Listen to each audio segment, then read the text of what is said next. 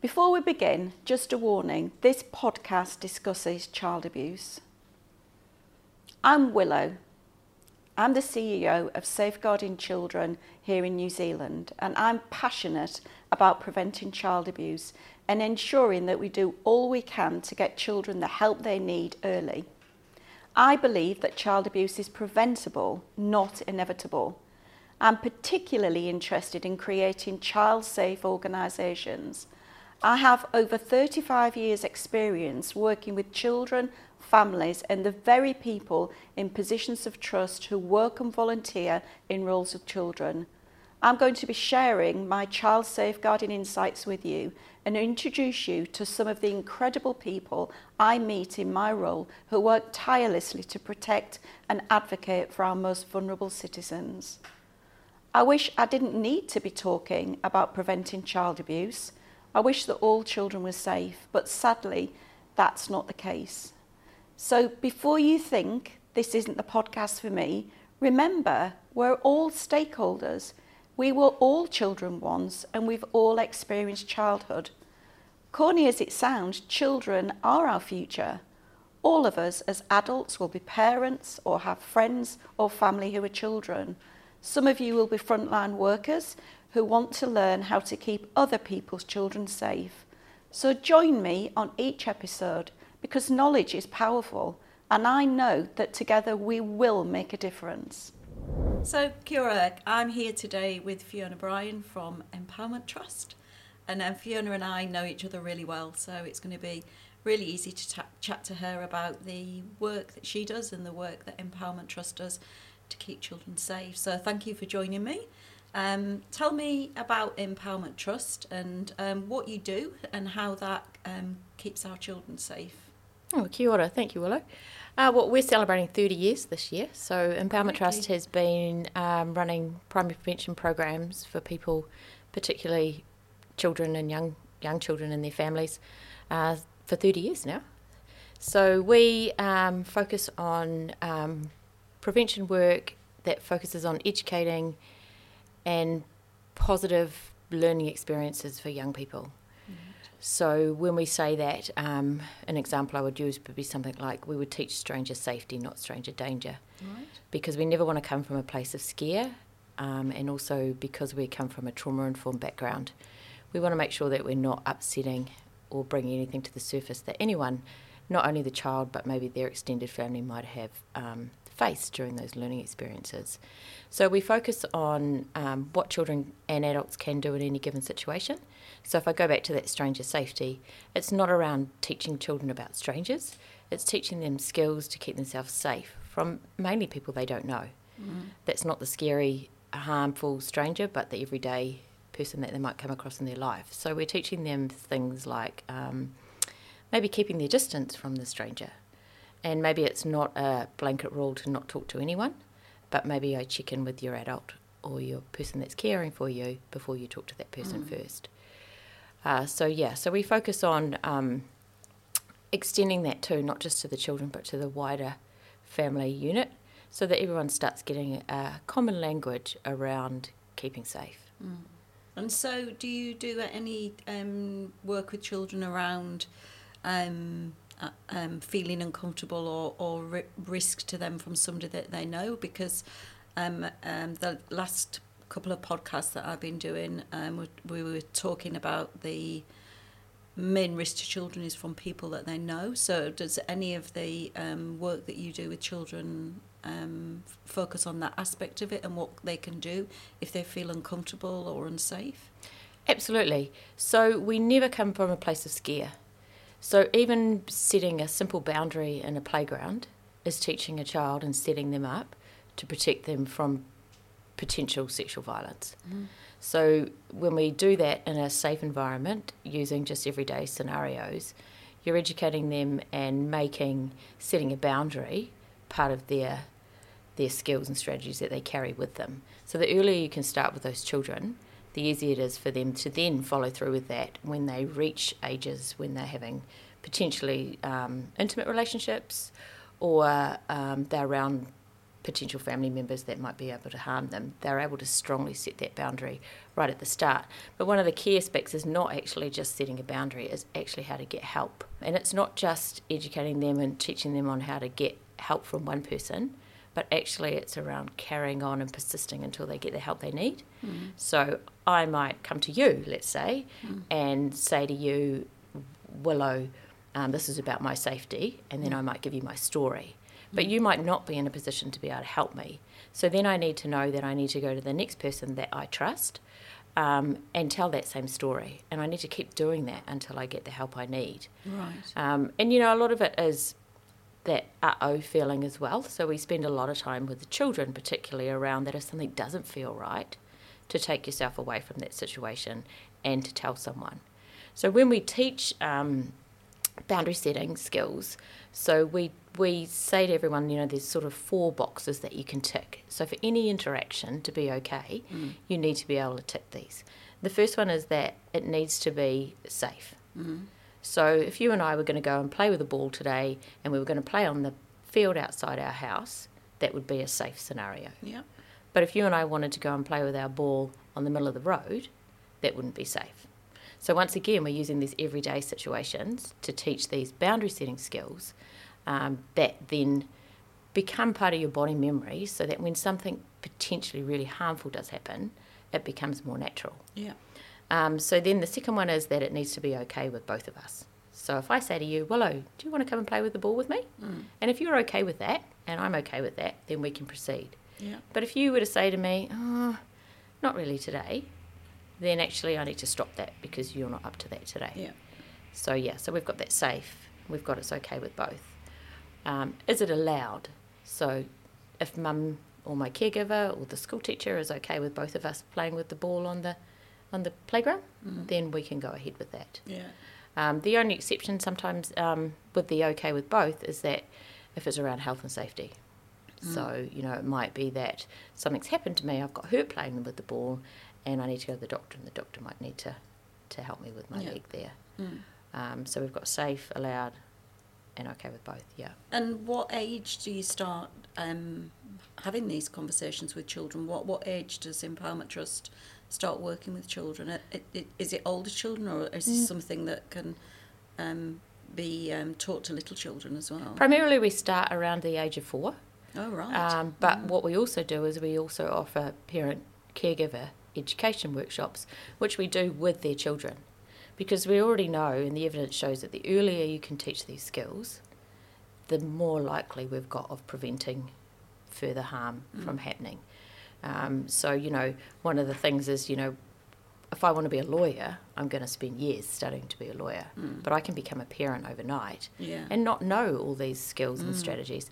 So I got into um, Empowerment Trust, which used to be called Kid Power, back when I had a four and a five year old, and I did a parent parent caregiver workshop with my children. yeah. And I thought I was going along to learn around, you know, how to stop my kids from being grabbed by a stranger or potentially hurt by someone I Mm. didn't know. But actually, what I found was I had a whole lot of skills in my in my box now that I could use every day with my children. So those squabbles that your sibling, that your children have, I was able to use some of these kid power skills. I was able to talk to them around, you know, that mouth closed. We teach through powers. So Mm. children love thinking that they're Yeah, a, an action hero, a superpower. Yeah. So, you know, we've got mouth closed power and hands down power and simple things like body power. So I came away with a whole lot of skills that I could use every day with my kids that in turn taught them how to set a boundary later on in life. Mm. So, yeah, so we start, the earlier you can start, the better. Yeah, and I mean, some of those things that you talked about, um, I think most adults will benefit from those skills as well. So, do you do anything for adults, or is it just with children that you No, work? so we start with preschoolers, go right up to elderly. Oh, right. Um, and we also have a special program for people with cognitive disabilities. right. Um, and it's all focusing on healthy relationships. Mm. So, you know, if you've got a healthy relationship and, you know, you can have open, honest conversations, you have more chances that it will lead to either a safe relationship or one that you can talk about any issues that you might have. Mm. Um, so, part of it too is we have a, a padded instructor. Um, so, we allow people to practice some full force emergency self defense skills Right. um, because one of the things is that whatever happens to someone in their life, it's not necessarily their fault. Mm. Um, and what we need to focus on is giving people a skill that can get them out of any given situation. Yeah. So you know when we're working with um, particularly women who've maybe been in a in a harmful relationship, it's around working with them to empower them and build their confidence so that they can take themselves away from the situation when they need to. Mm. So by giving someone an opportunity to practice kneeing someone in the groin at full force, not only gives them body memory so that it becomes more natural for them to do it, but it actually shows them what they what they can do Right. if they ever needed to. So yeah, so we range, do a range of, of programs, um, but in saying that, the skills are still the same. yeah. So what we teach to a preschooler, we would teach to an adult or an elderly person. We just teach it in a slightly different way. So the adults don't get superpowers then. They still have superpowers. they might not want to wear the cape, you know. yeah. So they have, um, like our children, we teach them. We have um, what's called a Kidpower rubbish bin, Mm. and that's around when someone says horrible words to you, you kind of catch that word and you throw it in this invisible rubbish bin, which is your arm. Right. And then you replace those words with something good in your heart. So if someone said to you, you know, oh, your hair's not very nice today, you know, you might catch those words, throw them in the bin, and then say to yourself, you know, I really liked my hair today, I did it myself. Um, and for adults, you know, they might not want to walk around with a rubbish bin sticking out their side, so, you know, they might want to just visualise that. Um, So, can can it help children build resilience for bullying? Yeah, it can absolutely, absolutely. So it's it's it's around not taking words in, in, inside of you which get held in there, and then you know focusing on what you can do in any given situation. And then the other flip side of that is actually we're really bad at throwing rubbish at ourselves. So you know how many times has someone said to you, "Wow, Willow, your hair looks really nice today," and you go, "Oh yeah, no, I don't really." Don't really like it. So, you know, we need to model that kind of behaviour Yeah. to our children as well. Yeah. Um, but in saying that, you know, it doesn't always work.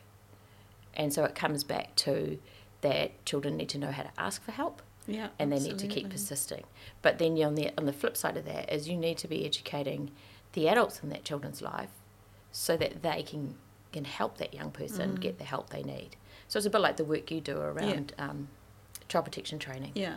It's not all around the young person saying help. It's around surrounding that young person with communities that know how to help them, Yeah. which I suppose leads us into that collaboration we've got around Yeah. creating child safe communities. Yeah, because for me, and you know, there's, I, I, you know, we know that um, organisations that get government funding have to have child protection policies and procedures and it's always fascinated me that these things are in place but parents don't know about them and, and children don't know about, about them as well. And when I look at what creates a child safe organisation um, part of that is empowering children. Um, and which is why the work that we do with Empowerment Trust is, is so important. And also um, listening to children as well and, um, and believing them if they do disclose any abuse, which is why it's so important that the work that, that you do, you and your team do out in the, the community. So, um, how do people access Empowerment Trust ha- training and how do, how do they, they do that? Where does it run and Oh, so we work? run programs nationwide. Um, we've got satellite teams. Well, we've got teams here in Nelson Tasman and Canterbury and in Auckland. Um, we also offer online webinars and um, we have some online resources which sit on Kidpower International's platform. Um, and we also travel. And so, do you go into schools? Yeah, we do a lot of work. Primarily, our work is in schools and preschools.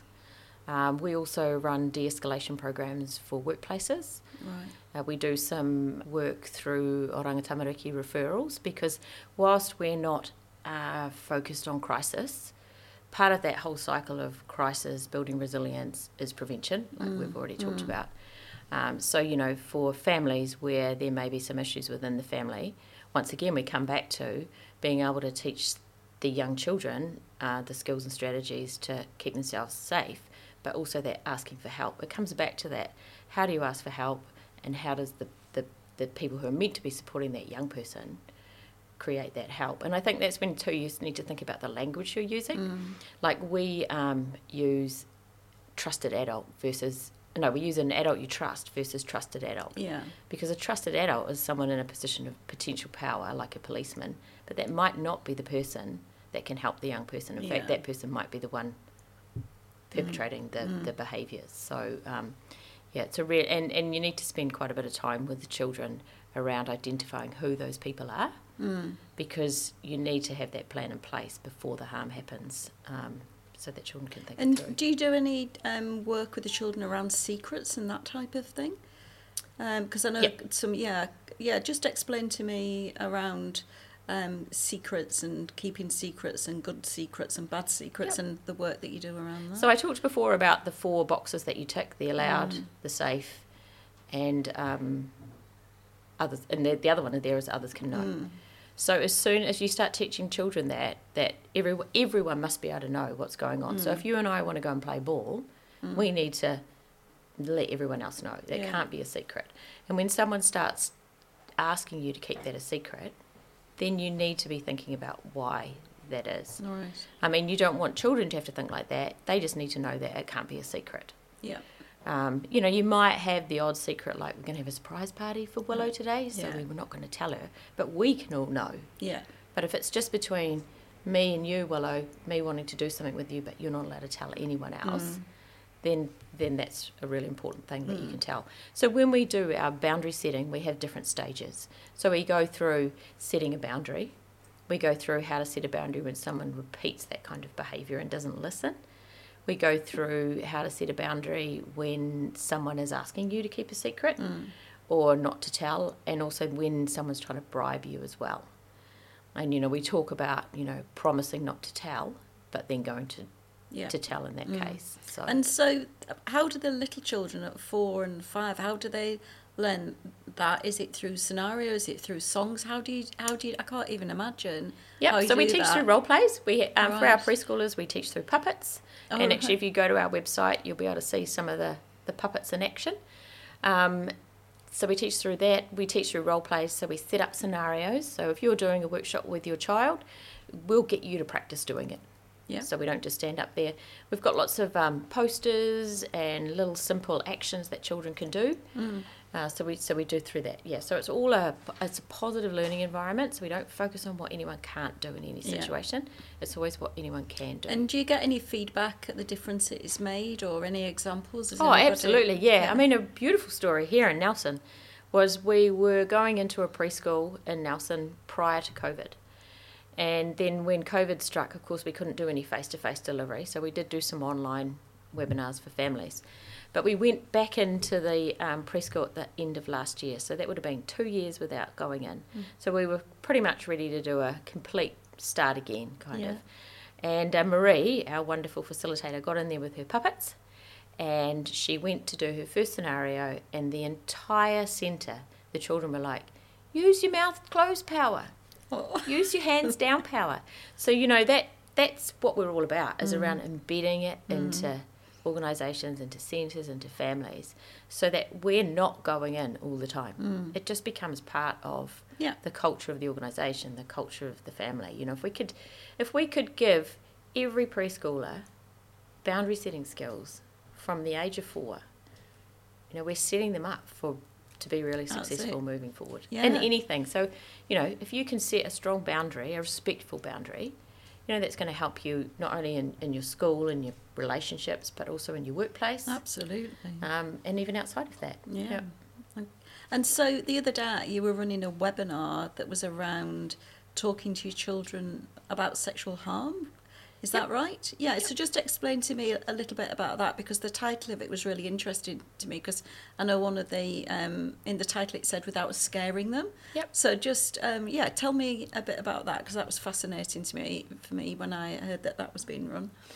Well, obviously, um, if you're working with small children, you don't want to talk to them about sexual violence. You don't want to name that. You don't want to give them any ideas of what might happen to them. So, what you want to do is you want to teach them skills and strategies around everyday scenarios. So, I go back to when we work with preschoolers in a pre, you know, in a preschool environment, we're setting them to set a boundary with their their friends and their peers.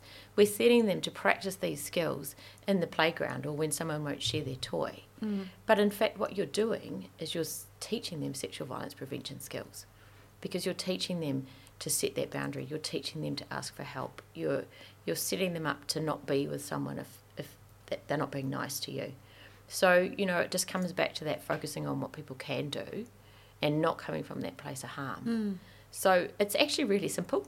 Yeah. It's really simple. Mm. Um, and we don't need to go there. We don't need to, you know, when we talk about, um, I mean, I know it's important that children are aware of the, their body parts and, and how to name them. Yeah. We just talk about the private parts as being those that are covered by their bathing costumes, by Yeah. their swimming togs when they go. So Yeah. in our workshops, we don't go into that detail. Yeah. Um, and also because, you know, the different cultures across New Zealand use different terms. Yeah.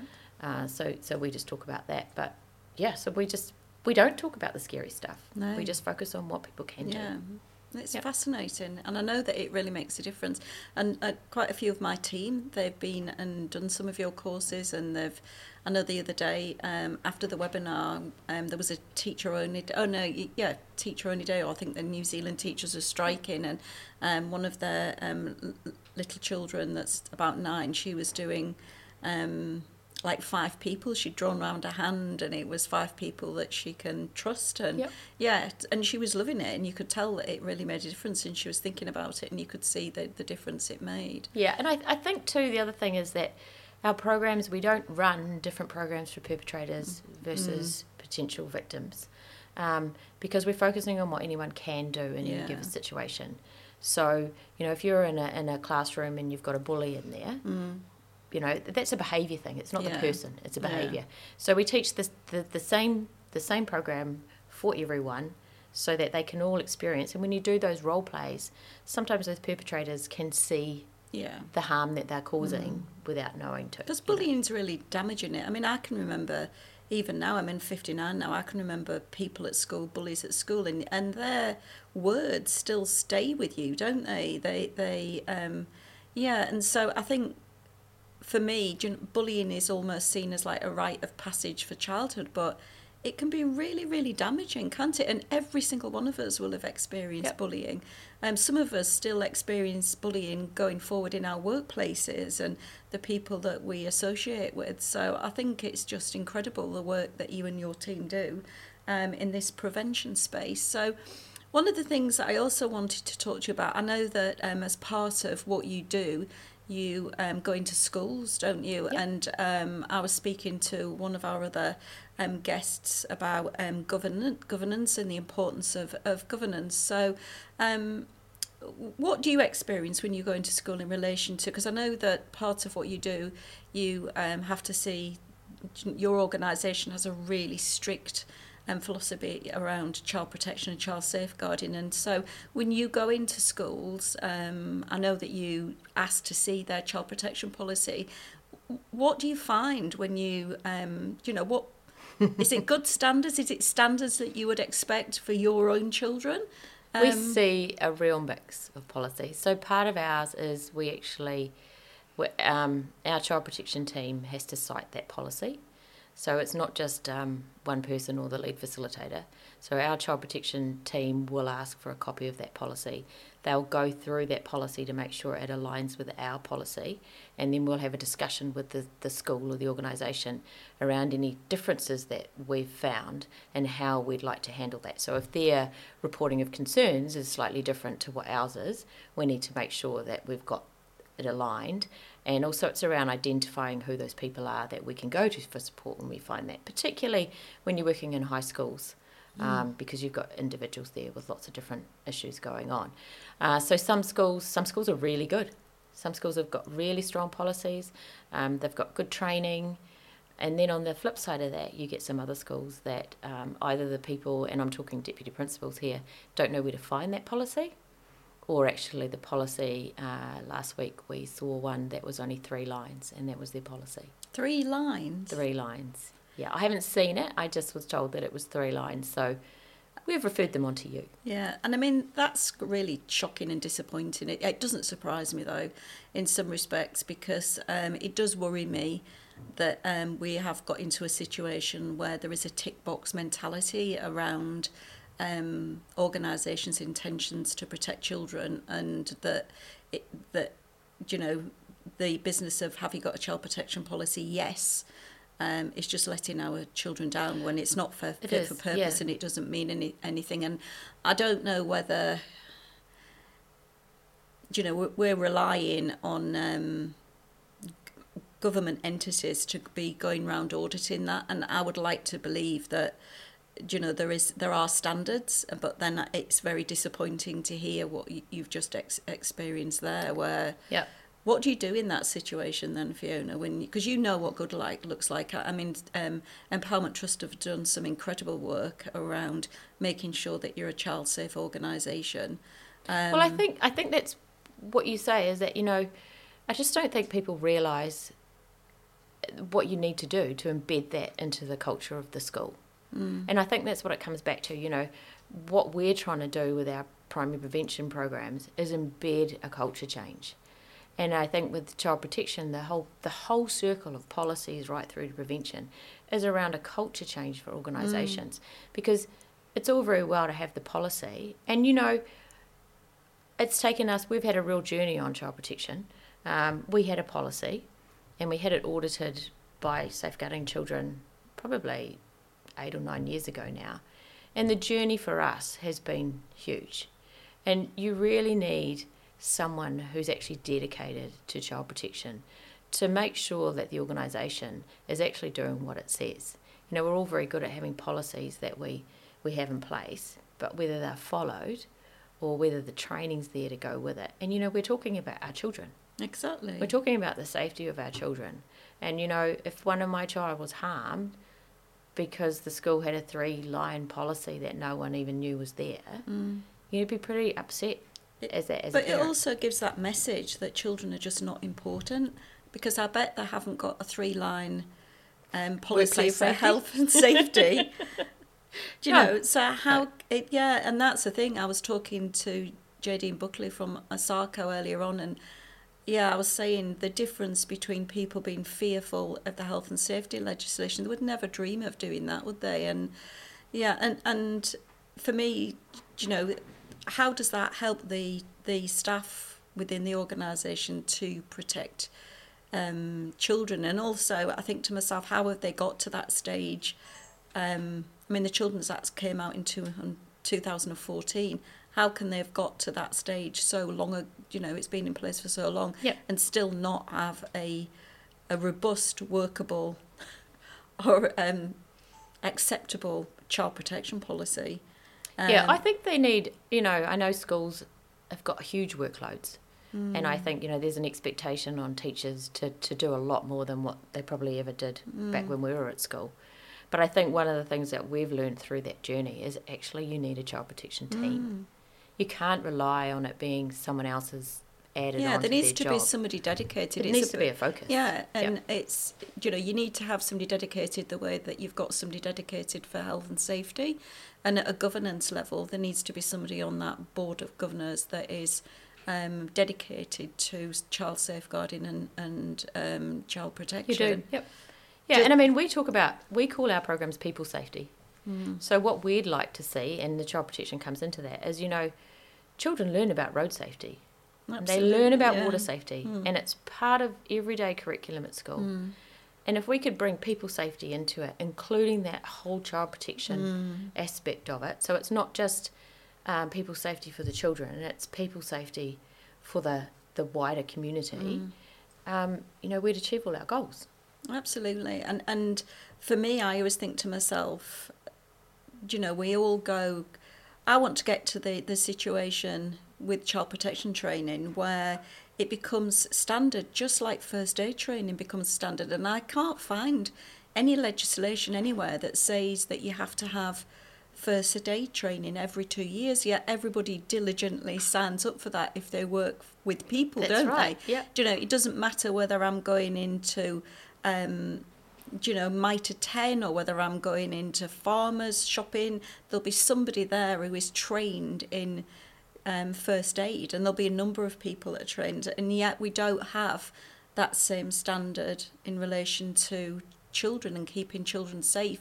And these are in organisations that are completely dedicated to children. Their their mission is to provide right. um, yep. services for, for children. So I want to get it to that stage where there is um, almost mandatory training so that child protection and child safeguarding is at the top of the agenda and it isn't just something that is an afterthought that occurs if there's an audit by some government body or if there's an incident.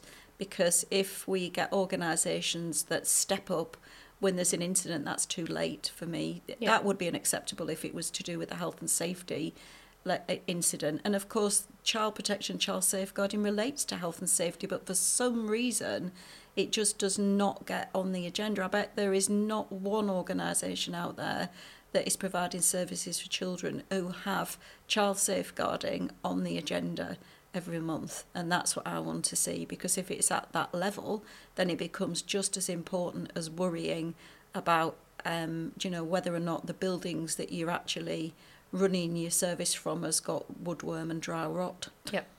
Yep. Well, you see, we do PLD for teachers. Yeah. So we've got a contract with Ministry of Education around PLD for preschool teachers and primary school Mm. teachers.